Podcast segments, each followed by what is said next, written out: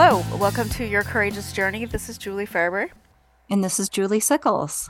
And we have a really cool interview for you guys today. But before we get started, I just kind of wanted to explain what we do for people who might be new listeners and tuning into this episode for the first time. Real quickly, we just started this podcast because we both have had life experiences, as everyone does. But we've really spent a lot of time reflecting on them and listening to others' stories and we wanted to shed light on the things that we've encountered and that others encounter on their day-to-day lives. Julie Sickles, she's also a therapist, so she has expert knowledge on most of these topics, and we really just want to be able to share what we have learned so that others can uh, better their lives. And our format is pretty much going to be two types of episodes. We'll have interviews and we'll have mind moments. And as I said, today will be an interview with Julie Sickles' friend and she will introduce her in just a minute. But in Mind Moments, we will touch on a mental health or personal development topic from the interview that we feel like listeners will be able to benefit from, and it will help them in their daily lives. Great. And today we're going to have an interview with Alice. And first off, I want to say and explain that we're not using Alice's last name and we're keeping her information confidential because she is going to be speaking to us about some of her family members. And we just really want to be sensitive and protect their confidentiality. So, Alice wanted to come on and share with us today, but we're going to try not to use any identifying information. But I've known Alice now for quite a few years. I I think it's about 4 years now. And I first met Alice when she was a primary teacher for my daughter. And I was so impressed with Alice and just heard right away how kind and amazing she was with kids, and everyone at church really loved her. And as I got to know Alice better and I heard more about her life experiences and situations, I've just always been very impressed by her patience and her wisdom. She has a lot of really awesome wisdom to share. So today I'm really excited to introduce you to her and to let her share just a, a, little piece of her story. I asked Alice specifically what was something that she would want to focus on as we interviewed her. And she talked about how she wants to share her experiences raising a daughter with severe mental health issues. Her second child is a daughter who has been diagnosed with schizoaffective disorder and also autism spectrum disorder. And there were many challenges that you'll hear more about growing up uh, and raising her. So we're going to have this unique opportunity for her to really share how she was able to navigate these issues that are very severe and very chronic. Let's start off first by just having you introduce yourself and get to know a little bit more about you in general. Okay. So, my name is Alice, and I'm 76 years old. I was born in Utah and grew up in Utah, one of eight children, and went to the University of Utah, graduated, then looked for a job in teaching. But it was difficult to find jobs because everybody was graduating at that time. That's during the Vietnam War when everybody went to college and ah. so many people were out looking for jobs. So I ended up moving to California just because also I wanted to get away from home. I'd grown up, gone to school, and stayed in my parents' home. So I moved to California, got married, stayed in California, had children. I was married once, and my first husband left me, and I had three children, and then I got married again and uh, to my second husband, and we had one. So together, he had two, I had three, and then we had one together. So there were six. Okay. Wow. So it was his, hers, and ours. Mm-hmm. And it was my oldest daughter who had problems. Seems like she had problems even from the beginning. Mm. Okay. So, one thing you kind of left out, which I loved hearing about earlier from you is that you are an artist. Oh yeah. Ooh. Like a like really to, good artist. Yes. I like to paint. Mm-hmm. I paint, but my I don't know. I don't feel like I'm the best artist. but I enjoy it. Yeah. Well, and you've taught art too. I did. So when my children were little, I worked with the Parks and Recreation in Los Angeles Mm. and taught art classes at a place called McGroarty Art Center, taught ceramics to children and Okay. art classes to children. And I really enjoyed it because it was only like at the most 10 hours a week. hmm So I could still be a stay at home mother mostly and yet go out and teach art classes. And then after my youngest was in school full time, then I started looking for a job that was full time. So I originally had taught school to first and fifth and second graders. And then um, when I had children, I substituted for a little bit. And then when I had a lot of children, I did the part time job until I went back to work full time. And then I taught homeschool students, which was really fun. And I Mhm. taught art classes there, but also regular classes and had to know the curriculum from kindergarten up to 12th grade. Oh, Yeah, okay. That's really cool. So, what was your degree in then? Was it in teaching or? It was in elementary education. Uh, And okay. then when after a while, I went back and got a master's in curriculum development. Oh, okay. Cool. That's awesome. Yeah, it was hard getting a master's when you had little kids at home. Oh, of course. I'm Yeah. at that road right now. I don't have little, little kids. I have bigger kids, but if I wanted to be a therapist, I would need a master's and it would take me a long time. So, Well, it's hard because you're trying to be everything to everyone and yes, that's spend true. time on on doing other things. It's not easy. Mhm. Well, and Julie already did do the going to school. She got her bachelor's from BYU, Idaho, Uh-huh. while It only took me being a single years. mom, Yeah. while being a single mom to two kids. So, Yeah. yeah. Yep. Well, I think anybody who goes to school with children is is remarkable. Yeah. I agree It's with true. you. I, think to- it's- I totally agree. such a hard thing to do. I got both of my degrees before the kids came, and I'm grateful. I think it would have been very hard. So, I remember having to tell them, Mom, we can't go do this because I got homework. They're like, Well, I I noticed that sometimes I would say I have to do homework, and then they'd sit down and do theirs too. And we'd do Oh, it that's cool. I don't That think is we cool. ever had moments like that because I was on my computer in my room and there wasn't really room for them too. So, Mhm. Good. Well, Alice, do you want to tell me more about your experience with your daughter? Okay, when she was born, she spent, I guess, the last month facing down in my pelvis, and mm, her nose was pushed to one side. mm, And so she had this bent nose, a crooked nose. And the doctor says, Oh, well, we'll just straighten it. So they went up, and I guess, I don't know what they did. Yeah, I know it's just cartilage, but they did something, and then they put in um, nose drops to keep the breathing passages open.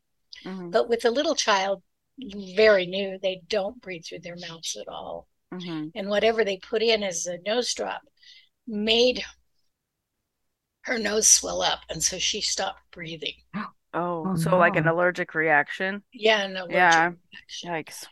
And um, my husband at that time, my first husband, insisted that we bring him bring her home because it was expensive and we were cheap poor. he was cheap, but he was just starting out as a lawyer and he didn't have the money. So we brought her home and then he was taking pictures of her and she stopped breathing.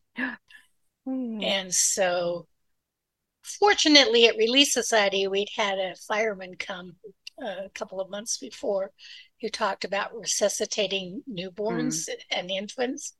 So I started that. He called 911 and she went back to the hospital where they ran her through a whole series of tests, Mm. but um, they couldn't find anything wrong with her. I think it was just the nose drops. And after a while, I mean, they let her go after a couple of days, but in the she still had the crooked nose. Mm. So whenever I'd nurse her, I would put a little pressure on her nose to push it back, and Mhm. eventually Mhm. it it straightened and it wasn't crooked. But that was my first experience with her, and it was very frightening, Yeah. very scary. Especially as a brand new mom, right? Not having. Well, she was my second baby. Oh, she was your second. Okay. Yeah, okay. but still, it was But frightening. still, yeah. And it was frustrating because when they took her to the hospital, I'd say, okay, you know, I had one child at home. Mhm. Fortunately, my mom came and stayed with me. But I'd say, well, I'll be back in two hours. So I'd come back in two hours ready to breastfeed her, and they would have fed her a bottle. Oh Oh, no. I don't think they liked breastfeeding back in those days. Mm. Hmm. It was kind of not avant garde. they thought that every baby should be bottle fed. Mm. Really? Well, it was just the beginning of the breastfeeding movement. Mm. So they weren't at all supportive of my efforts to breastfeed her. I was grateful to get her home. Yeah. But I noticed that she was she was really a colicky baby. Mm. Mhm. Very difficult to get to sleep. Mm. She just she didn't sleep. Mm. and you know, as a newborn mom, you're just so exhausted. Mhm. Yeah. I finally found out that I could put her infant seat on the washing machine when I was running a cycle and she'd sleep. Ooh, Wow. that's nice. Yeah, But like the as- vibrations of it. I Yeah. think so. I know the car can have a similar effect for But the- kids. But that would only last like, uh, would it just last the cycle of the wash Just and the then? cycle, and then she'd wake up. That's sad. Wow. And if I put her in the car to take her for a ride, I'd done that with my oldest one. hmm And he would just continue to sleep. You'd take him out of the car seat, hmm put him in the bed, and he'd be sleeping. But not her. Yeah, As soon as you removed her from the car seat, she'd be awake. yeah. So taking her for rides would not really work. Right, have- because you wouldn't get any sleep because you'd be driving the whole time and then you'd stop and then she'd wake up.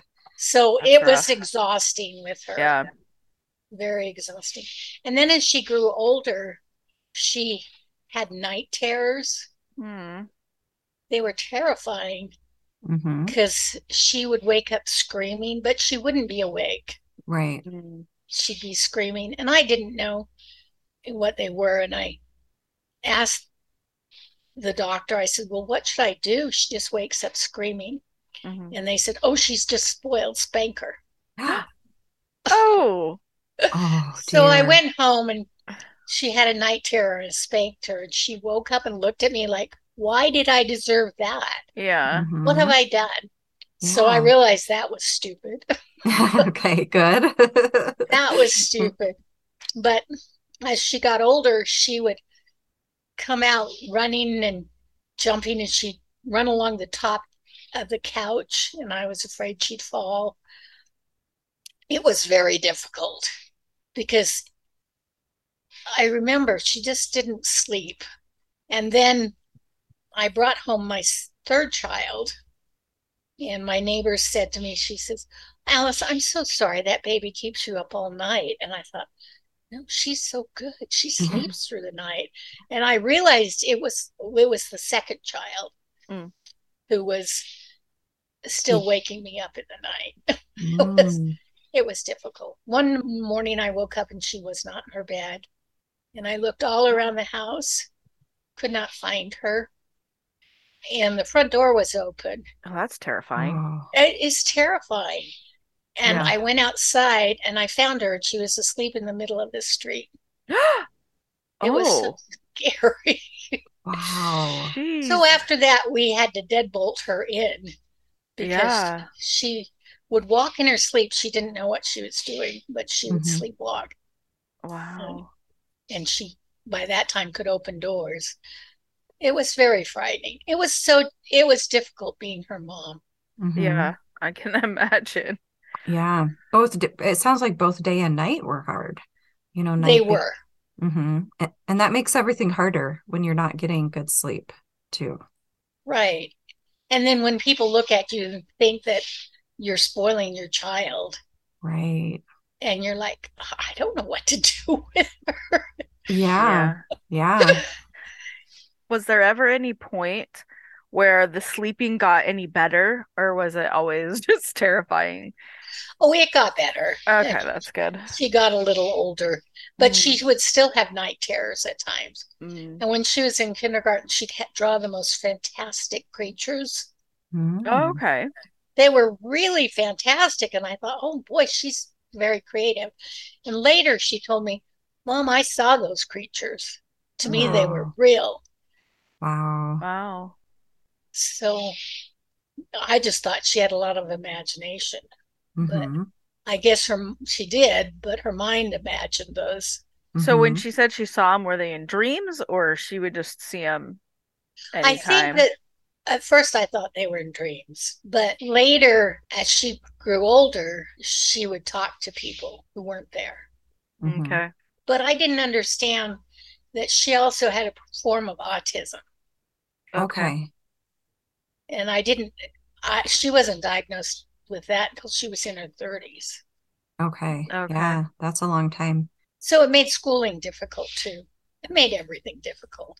Right, right, because Yeah. she was not just struggling with those symptoms of schizoaffective, but struggling with autism, struggling in social relationships, struggling with sensory probably stuff. Um, Right. Yeah. And then when she was, I guess she was about seven or six, and my husband left me, my first husband. And that was difficult for her, Okay. very hard. And I remarried when she was nine, Okay. and she and my next husband did not get along. Oh no. It was it was very difficult. So she didn't like him, and that was a problem. But he wasn't always kind to her either. It was like a two-way street. I mean, I could understand. Yeah. That's a hard thing. Blended families. Mhm. It's, I don't know that I've met one that it's been easy. And I think with your daughter's struggles, that would have just added a lot more challenge on top. It did. Yeah. When she was like 13 Mhm. and I was working part-time, I asked my older children, and she was one of the older ones, to watch the baby, Mhm. Who was the youngest, whom didn't really like. Mhm. And one time I told her that she needed to watch him. You know, when I was 13, I babysat my siblings all the Mhm. time. Mhm. But she took her sister and locked her in the dog kennel. Oh my gosh. Wow. Her sister was eating the dog food with ants in it. Oh no. But she remembers that. Mm. And then there were, so I realized, well, I can't ask her to watch. Just, Mm. you know. Yeah. And then another time I asked my older son, who was really, he was very careful and very sweet with his his baby sister. He was, Mhm. I mean, he loved her. They had a special relationship. Oh, that's good. And so he was watching her, and I don't know why, but the one daughter got very angry and came at them with a knife. Mm. And that was like when I said, I can't keep her here Yeah. because I was really afraid Mhm. that she would harm somebody. Mhm. Yeah. And she, there was one time there were two boys in the neighborhood who were teasing her, Mhm. and she ran after him with a chainsaw. She didn't know how to turn it on, but still, Yeah, but she had the chainsaw.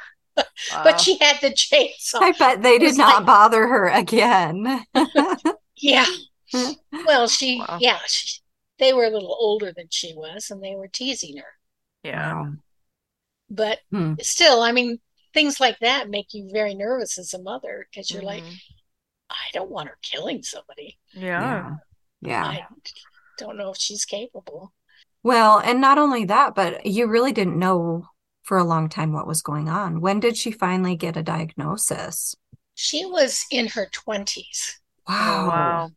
Yeah. But I noticed, I mean, I thought there was something wrong. And I went to the school district hmm and they did some psychological testing. And they wanted to put her in a program at a hospital, but she couldn't go visit it. We'd gone to a few places where they had children who were, you know, not functional, hmm not doing very well. And she saw that. And she said, What do you think? I'm an idiot? You think I'm crazy? Mm. And so she talked to her father and and the place I wanted, the hospital Northridge Hospital, they said, well, you know, we'll take her, she'll go on a bus, we'll educate her, but we need to work with family. Mm-hmm. And I thought, well, that's great. I'm willing to work with them because I need her to be okay. Mm-hmm. And her father said, no, I will not do that. So I said, well, she can't stay here because she had threatened my youngest with a knife. And so he took her, but he really didn't give her very good care. And she okay. suffered a lot of things at his house oh, because he'd okay. remarried and he had two awful stepsons oh. who were into drugs and all sorts of things. And okay. so eventually she moved out and moved in with a friend, and then she was on the streets. Mm. And then he put her up in an apartment, and I would visit her then, and that mm-hmm. would be good. But she was there by herself in the she was there by herself. Okay. She wanted to go stay with her friend in Tennessee. And mm-hmm. I said, Well, you know, I think you should try it. That would be good. Because I think everybody needs to you know, experience their wings and stuff. So she moved to Tennessee, but um, I guess she really had a breakdown there in Tennessee. Mm. And the girl she was with sent her back to California. And at that time, she um, was diagnosed and okay. got treatment, but she wasn't always compliant. Mm-hmm. In fact, she was not compliant. Yeah. Was she diagnosed with schizoaffective at that time, or did she have to go through a couple different diagnoses first? I'm not sure, but eventually they had diagnosed her with schizoaffective disorder. Okay. And then there was a time, by this most time, most of my children had grown older, and only my youngest was still in the household. She was like 12, and the others were away at college or whatever. And she had been living with a friend, but she and the friend argued. And she showed up one day and says, I have no place to go. Will you take me back? And I said, Of course. I mean, but there were times before that where she wouldn't even let me contact her because she thought I was trying to kill her. Mm. It was, it, I mean, face it, it's been difficult. Yeah. But I didn't always understand and I didn't always do the right thing. Well, of course not. Nobody's yeah. perfect. Well, and you yeah. really didn't know. I mean, I think even knowing it's a very difficult and challenging illness to work with. Uh-huh. Well, I wish I'd stood up to the men in my life and said, hey. Yeah. but I did not. Yeah. Yeah. With the schizoaffective disorder, at that time, did she struggle with any like delusions or paranoia? She's had paranoia. Okay. Like she thought we were going to kill her. Mm-hmm. Okay. It was not easy. Yeah. But I didn't always see it from her point of view. Right. I didn't understand. Sometimes you just thought she was being a willful teenager. Mm-hmm. Yeah. Yeah. Well, it's hard to understand when there is that paranoia because to you it doesn't make logical sense. Like you can see what's happening clearly, but in her mind, it's telling her that things are very, very different. And so right. the res- the way she's responding and what she's saying, it, it's going to be very hard to understand why she's doing what she's doing and saying what she's saying and acting how she's acting. And I remember being 13 was really awful time anyway.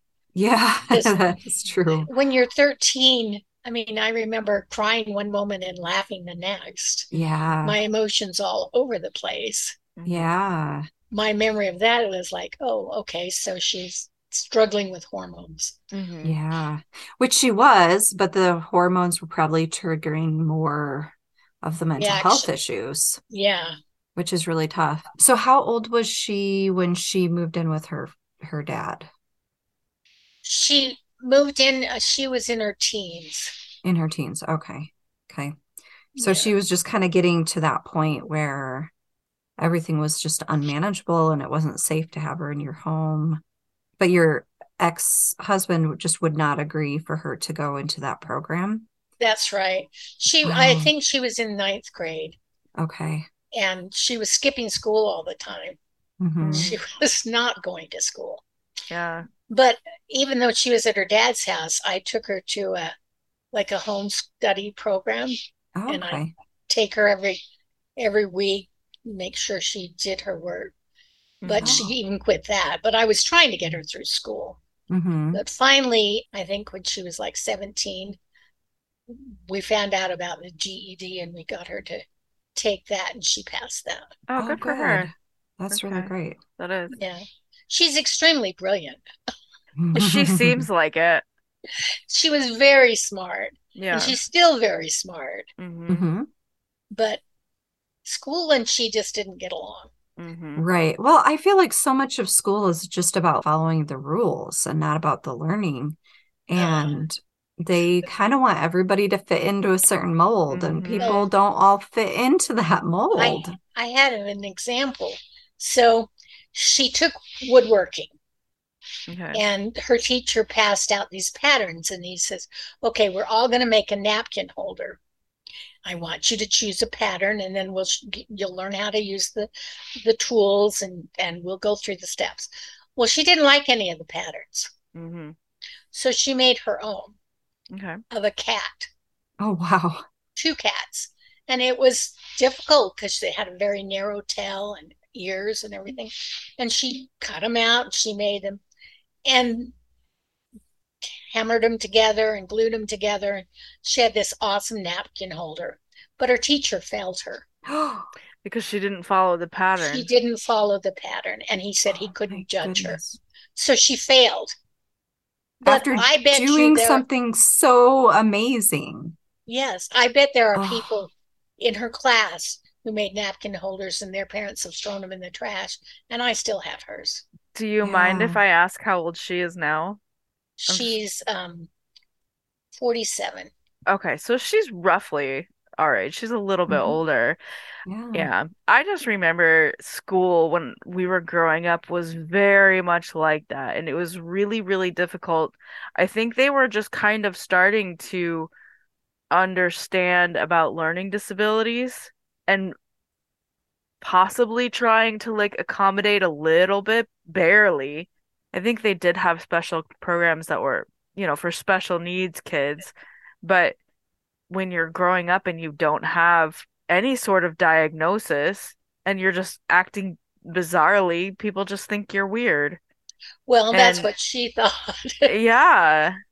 I don't know. That that's so hard to to just grow up like that and be just labeled as this weird kid and we don't know what to do with you. You don't fit in, so But you're smart know. enough. yeah.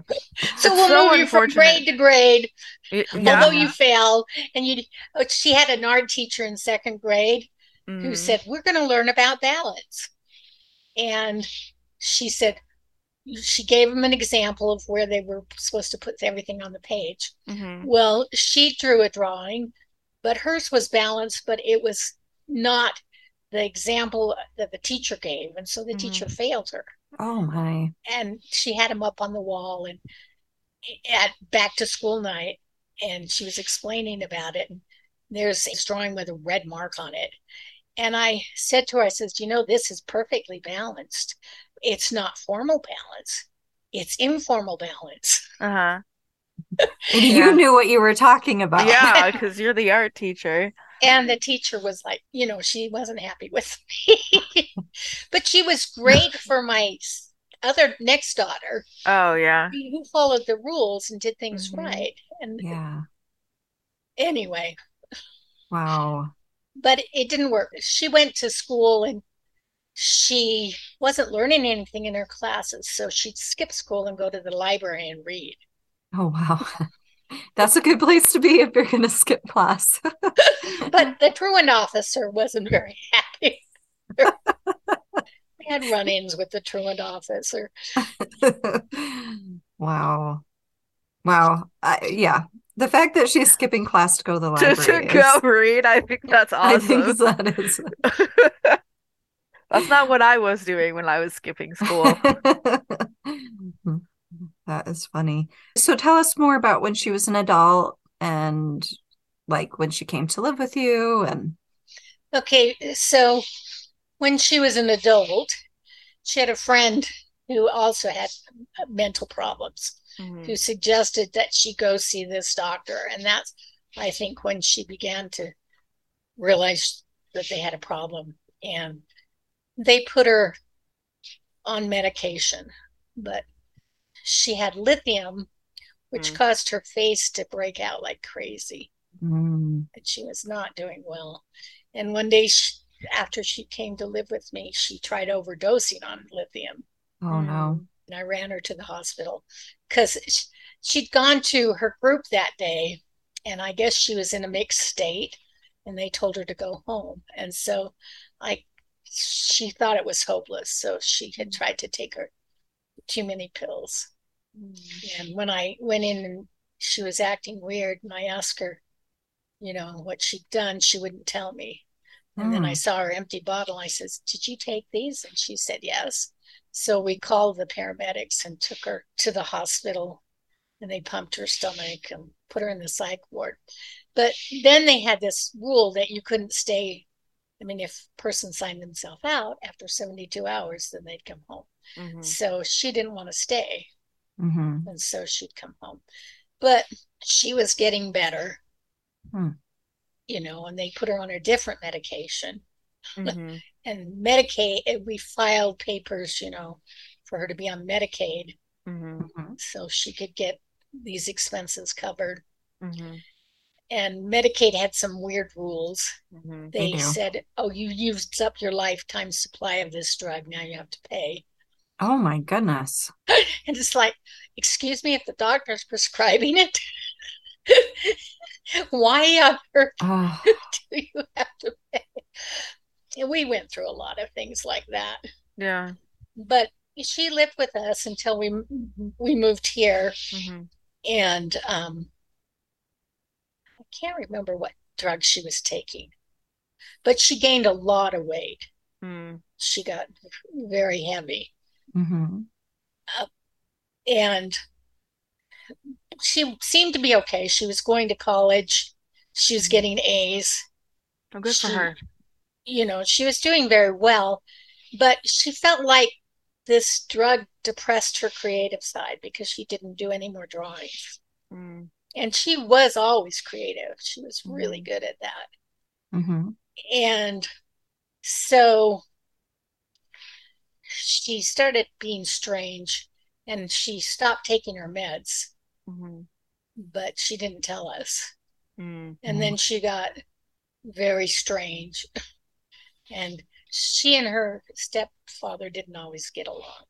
But Mhm. sh- after she moved back with us, she was okay. Mhm. until she stopped taking her meds. And then there were days I was afraid that she would come in and kill us. Oh my goodness. Wow. So she would just stay up hours and hours, days on end. I think she went maybe three days with four days without sleeping. Oh Mm. my. And so she failed that last semester that she was taking because Mm. she she came to me the paper had to be in by midnight she Mhm. came to me and woke me up at 11 and said you need to help me but we Mm. couldn't do it Yeah. not at Oh. 11 o'clock at night and she was all over the place as to where she was in writing and Mhm. and you had to install a certain program and you know i'm not really good with that sort of thing so I, we just couldn't do it Mhm. Mhm. and she just got really strange. I mean, she was going to Valley Mental Health because when we moved here, that's one of the things we, we checked into. And they finally found a place for her and they put her in a, a home, which was really good for her Mm. because she was thinking that her stepdad didn't want her and it was terrible. it was Yeah. awful. And the stress in the home was just over the top Yeah, too much. but she, they moved her into a place and she had a roommate who was awful Mm. who was very unclean and my daughter's quite tidy and the lady wouldn't clean up the toilet seat after she'd messed on it. Oh, That's gross. she'd open the fridge and take my daughter's Stuff. food. Uh-huh. oh, And Yeah. she put all her trash in the cupboards that were supposed to be my daughter's. And it was just, Terrible. it was Oh. terrible. It was a terrible experience. And then, of course, this lady would smoke in the apartment, and Ugh. my daughter is a non-smoker. And so eventually they found her a, a place, an apartment where she's by herself. And it's much better because it's more independent living. They have somebody that hmm. comes around, you know, every so often and will take them hmm. grocery shopping and stuff. But mostly, and then they do apartment checks to make Mhm. sure that they're keeping their place clean. But she's thriving in that situation, oh, good. except That's for good. with her health, you know, Mm. So because that- she also has MS. Oh, oh my Oh. gosh. This poor She's girl. been she's been really hitting the health department. Yeah.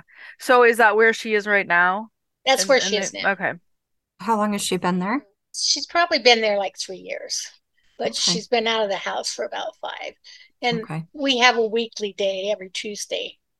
I Mhm. go and we go out to lunch and then I Oh, that's nice. run around and we run her errands, like take her bird to the the groomers or What kind of bird does she have? she has a parrot that she loves. Oh, okay. Does the parrot talk and stuff? The parrot talks. That's Oh, cool. fun.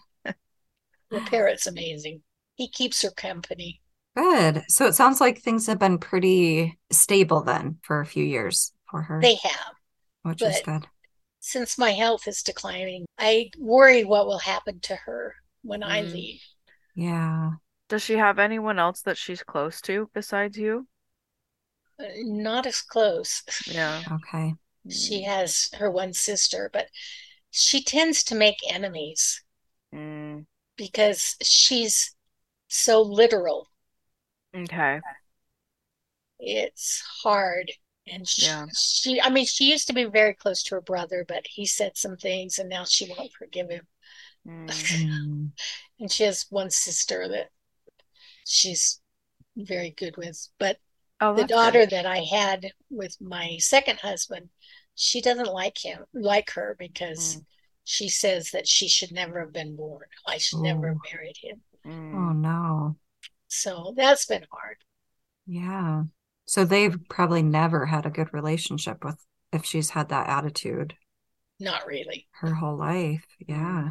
So what are some of the things that you have learned or that you could pass on to other parents who are struggling with kids who have, you know, any kind of special needs? I think the biggest thing that I've learned is that you need to trust your gut. Yeah. If you think they have a problem, you should keep looking and finding answers Mhm. and not just let everybody else decide what's going on. Yeah. I That's wish really I'd good done advice. that. Yeah. It's hard to do. It's hard to face a system that that is not responding when you're asking for help. And I think back then they didn't really understand mental illness as much. Right. And it was looked at as a stigma. Yeah. In fact, I think that's what my ex-husband thought, you know, that if you got a label, then it would read poorly on the whole family, Mm, okay. you know. So Yeah. he wouldn't, and besides, he had problems too. So, Mm. Yeah. and I also think I've learned now to listen more Mhm. and not be so quick to judge. It's hard sometimes. I've found that reflective answering, you know, like answering, so why did you do that? Or why do you feel that? And Mhm. letting her express it hmm is much better. So a lot of Mhm. times I'm really quiet, but it's hard when she's blaming you and you're telling you Mhm. all these things and you're like, I want to get my point across.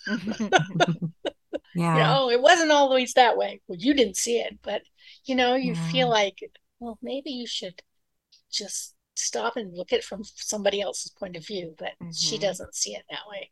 Mm. Right. Like her ability to do that perspective taking is pretty limited. And so you've learned to not expect that. And it sounds like that's helped you to maintain a better relationship with her. Uh-huh. And there are times when I say, You're really angry right now. And I think that our visit should end. Mhm. Okay.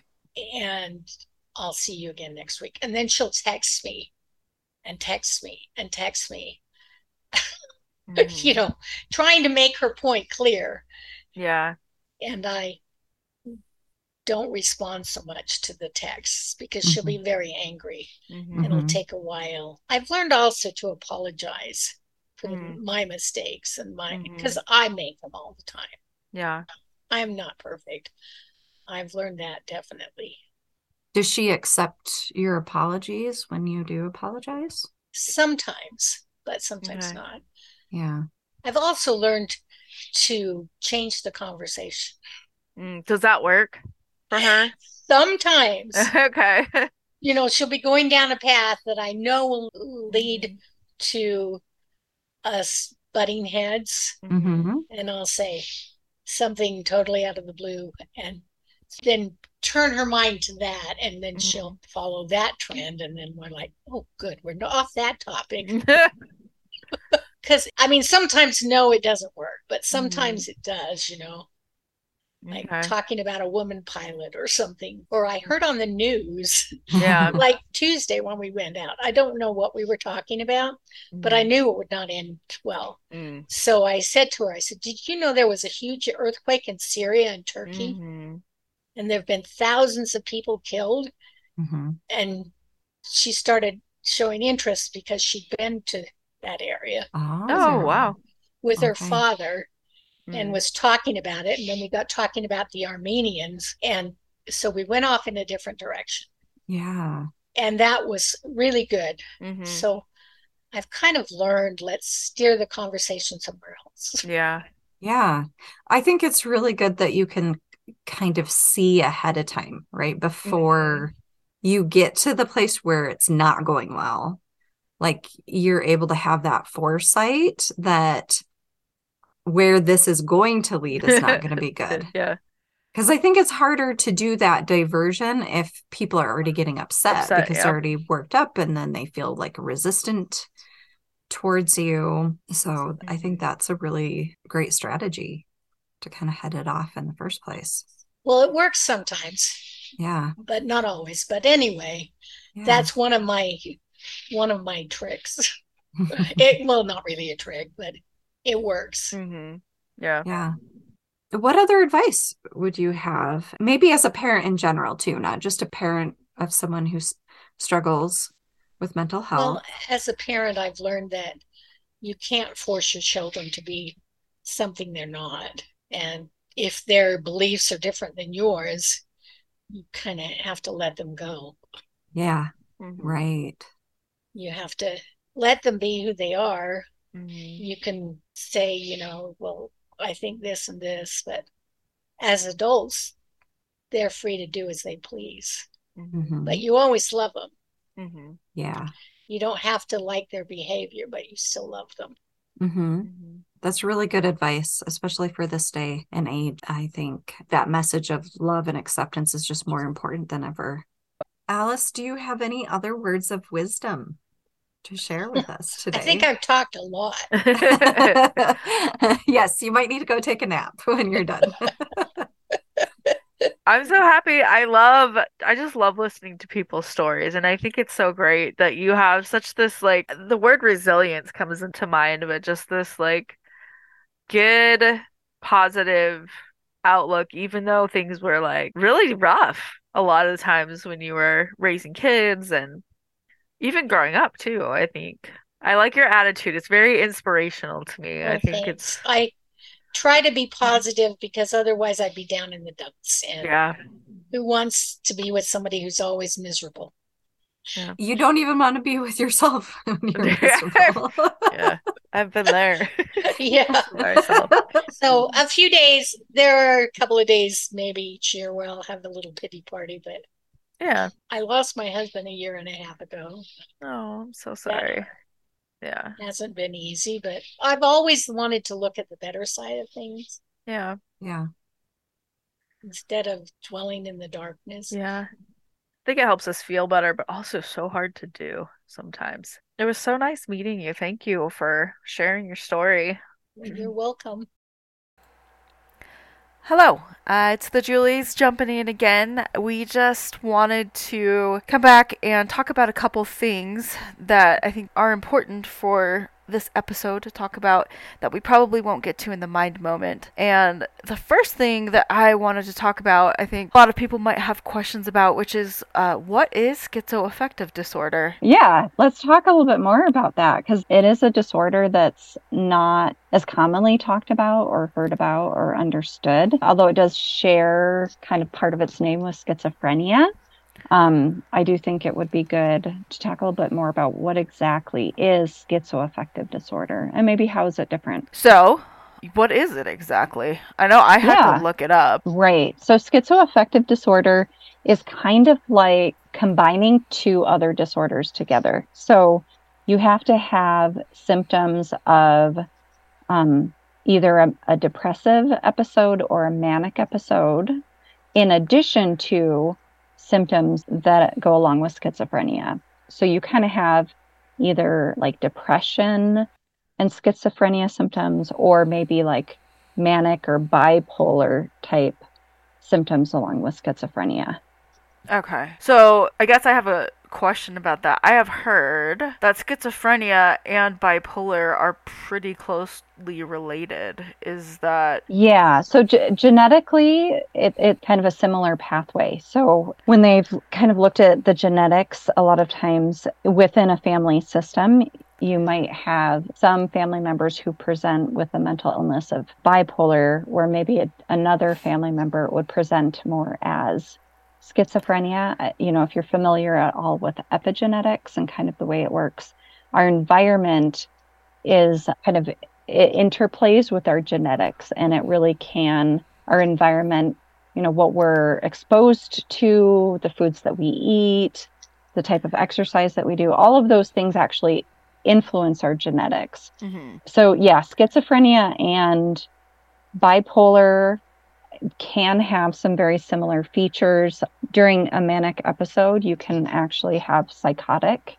Mm-hmm. uh, symptoms, which do look a lot like schizophrenia. So there's okay. some crossover be- between symptoms. They are 2 Mhm. separate disorders, but when you're looking at like schizoaffective, bipolar, and schizophrenia, there's just a ton of symptoms that are going to be very, very similar. Okay.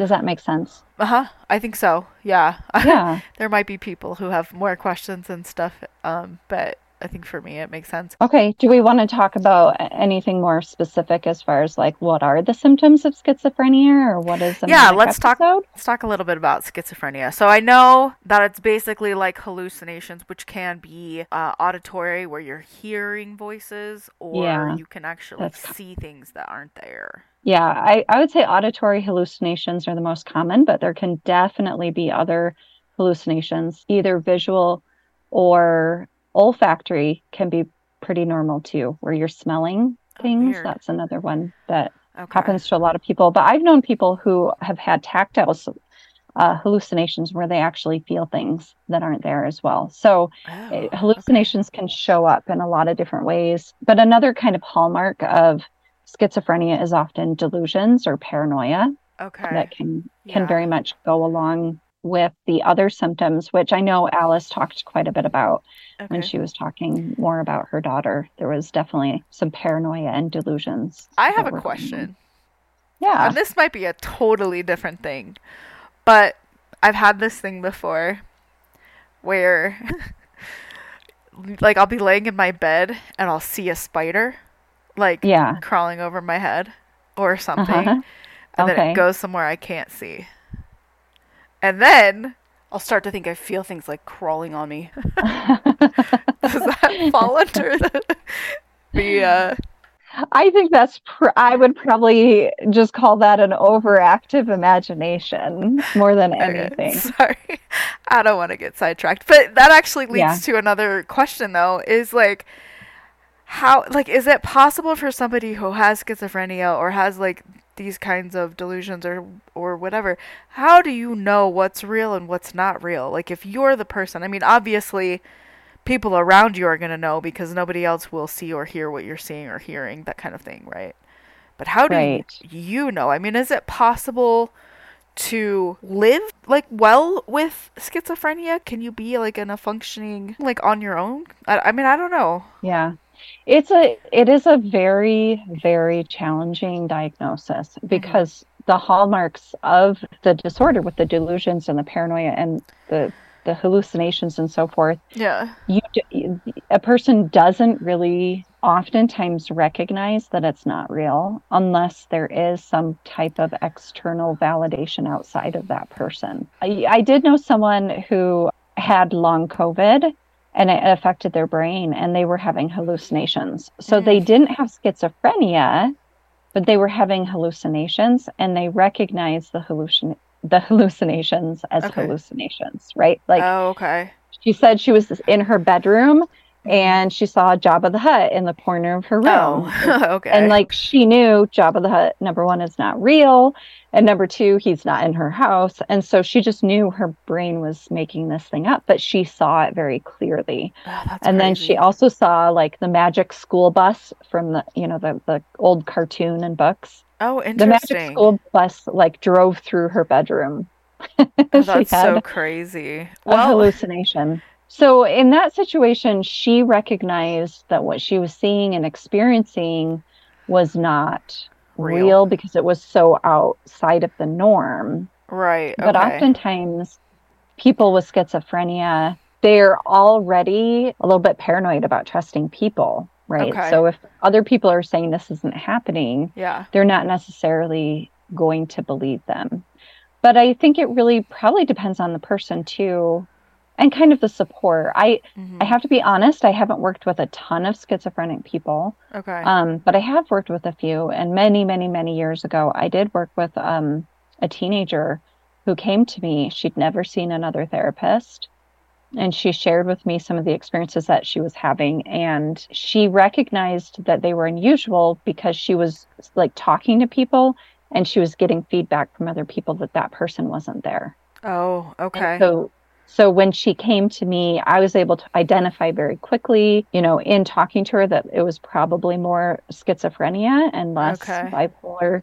And then Oh, we yeah. sat down and met with the family and came up with a, a good plan to kind of help her out. Okay. So she was able to share with me the information that I needed, hmm um, which was good. And we were able to get her help really quickly. And there a lot of people who struggle with schizophrenia do very much respond well to medications for managing the delusions and the hallucinations. Okay. So once they're medicated, oftentimes they can live with support very well. Okay.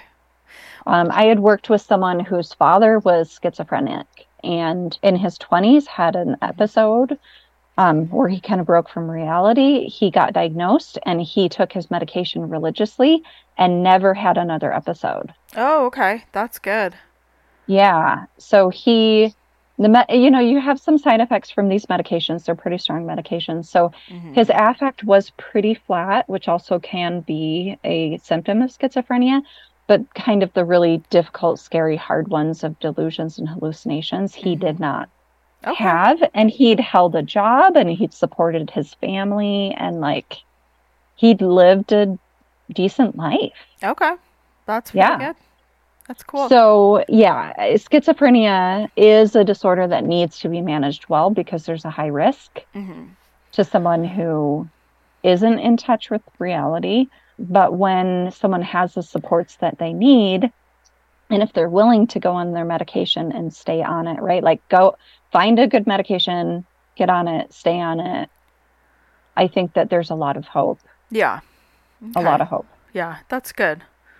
That's really good. Well, I mean, even Alice talked about, you know, her daughter has been able to live out on her own, and she did have quite a few difficulties. But I think what you're saying about having the right support and stuff can be helpful. Which, I mean, you think about it, people, all of us need support. The right and- support. Yeah. Exactly. Yeah. Yeah. pretty much yeah so the the other thing that people might not be aware of is what is a manic episode Okay. You know, you talk about manic episodes usually when you talk about bipolar disorder. And in a manic episode, that's when people are in an elevated mood, an Mhm. elevated state, and their brain is kind of just running faster. So Mhm. when we had our episode and we talked to Michelle, she talked a little bit about some of the things that she experienced in a manic state. Right. but usually they people will talk really fast. They have lots of energy. They usually don't sleep a lot or Mhm. sometimes at all um, because it's like they're feeling pushed. They they think they're brilliant and coming up with lots of great ideas. Id- mhm. um, but they also during a manic episode can engage in a lot of risk taking behavior Yeah, and for Michelle, that was like the spending money. spending money Mhm. I know Mhm. that's a Yeah. really common one. that is a common one hmm And so mania is tricky because, on the one hand, they often feel really, really good, hmm especially with bipolar, they feel really good compared to the depressive episodes. Right. But on the other hand, it can come with some pretty, pretty big consequences to their life that after the fact they're not going to be happy about. Yeah. So with schizoaffective, you can have either the depressive episodes or mania in addition to Schizophrenia. the, the schizophrenia symptoms. Mm-hmm. Yeah, that's kind of more Yeah. specifically about s- schizoaffective. It's an interesting diagnosis because it's kind of combining a few different things rather than giving three separate diagnoses. And I feel like it's probably pretty uncommon as well. I mean, yeah, yeah, yeah. If you gave me a minute, I could look up the prevalence. Well, while you're doing that, I kind of just wanted to go into how impressive Alice was to me because having to raise a child like that, I think is so it's so difficult. And she definitely did the very best that she could, especially with, you know, I how old was her daughter when she got diagnosed? She was in her twenties. Yeah, she early said. Yeah. adulthood. Oh, so, So I looked up the prevalence Uh-huh. rate of uh, schizoaffective, and it's 0.3 percent. Uh. So it's it's a very small percentage. So three people out of every 1,000 people. okay, and that's in the U.S. or is that like worldwide or it doesn't say. It probably doesn't matter. 0.3 It percent. doesn't It's say. pretty low. yeah. Pretty low. Yeah. Yes. Yep. Okay. Yes. So you just talked about how challenging that would be. And Mhm. I do think it's really challenging. I think both bipolar and schizophrenia are some of the most challenging mental health disorders, Yeah. both for the person experiencing them and for their family members who love them Mhm. and want to be a part of their life.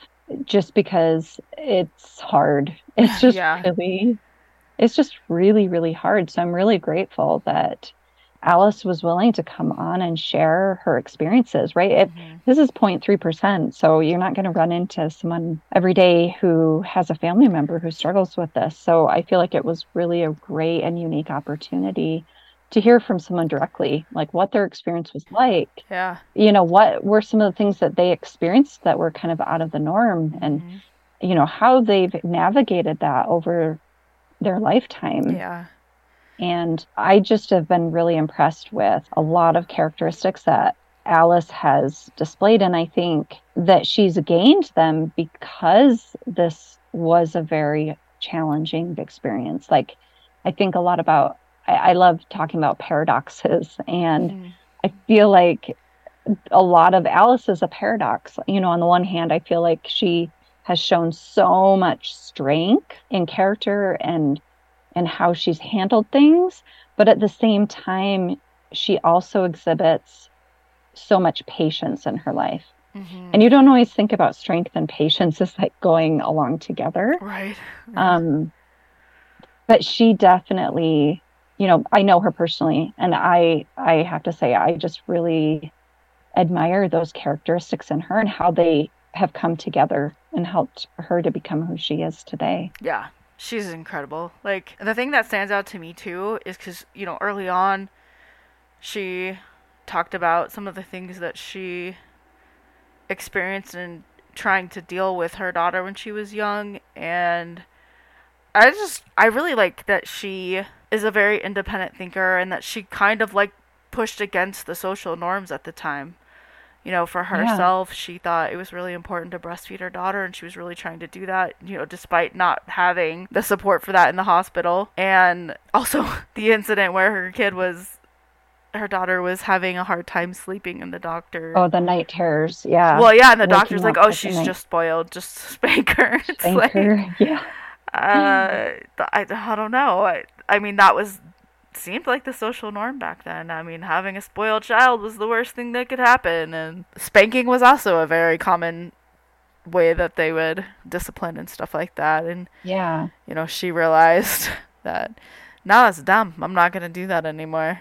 Uh, you know, she listened Yes. to the advice of the professional, which we all do, and, and she was willing to realize that no, that's wrong. I think, I think that takes a lot of courage, to be honest. It with you. does. Yeah. I think so too, right? And even pushing back against like the teacher, as she talked about her daughter and the art project in like second Mhm. grade, and just pushing back to the teachers and say it's not classically balanced, but this is Yeah. this is balanced. You know, Yeah. that it does take a lot of independent thinking to Mhm. really push back and and she was willing to speak up Yeah. for what she knew and felt was right. And Mhm.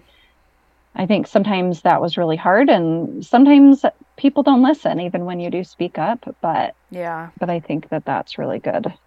A lot of times people don't listen. Yeah, People, unfortunately. yeah, they get their ideas in their head, and that's the right way. There's no other way. So, yeah.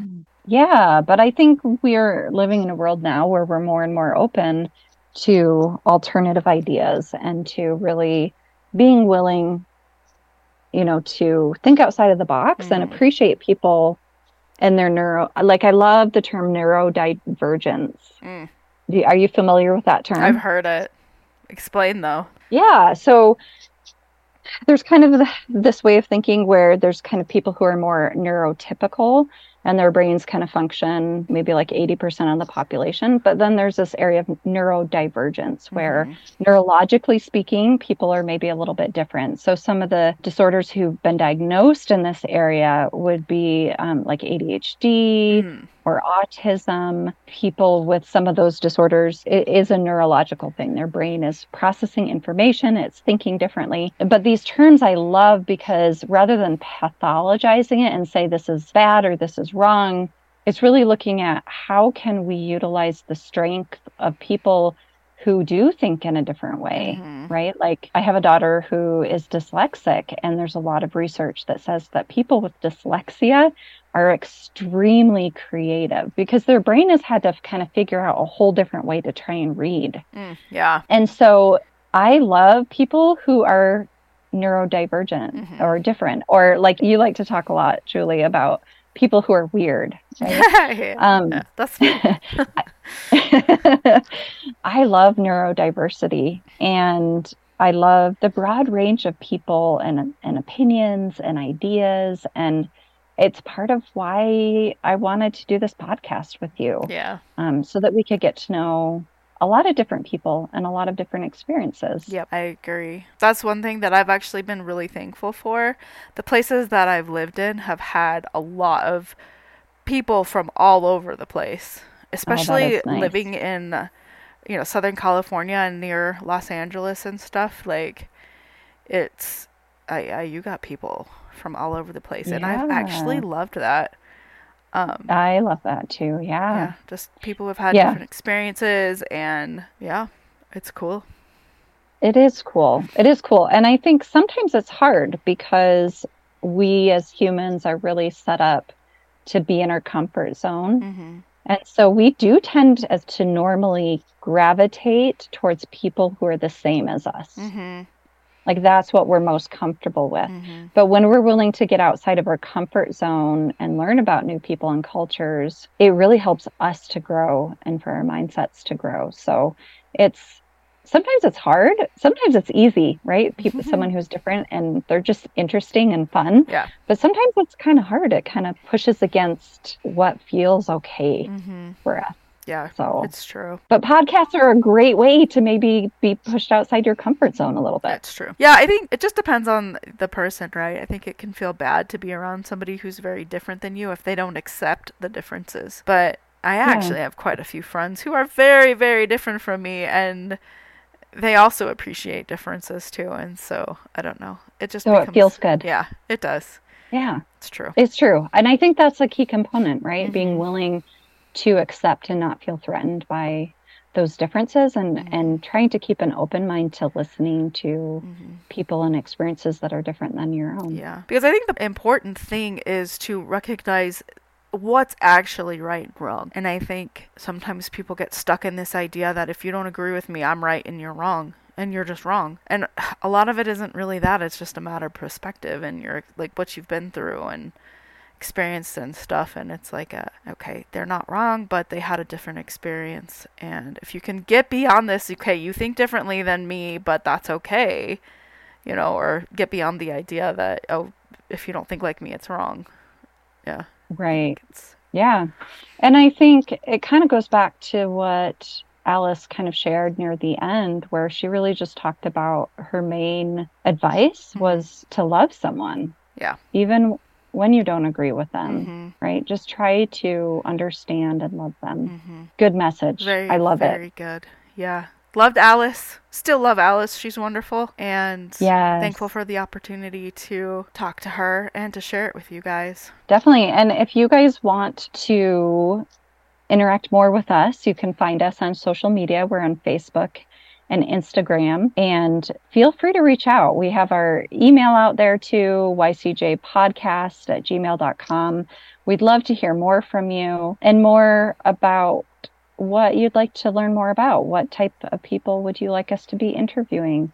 What um, psychological principles would you like to hear more about? So please feel free to reach out and keep tuning in and listening. thank you we appreciate you Yep. Bye. Bye.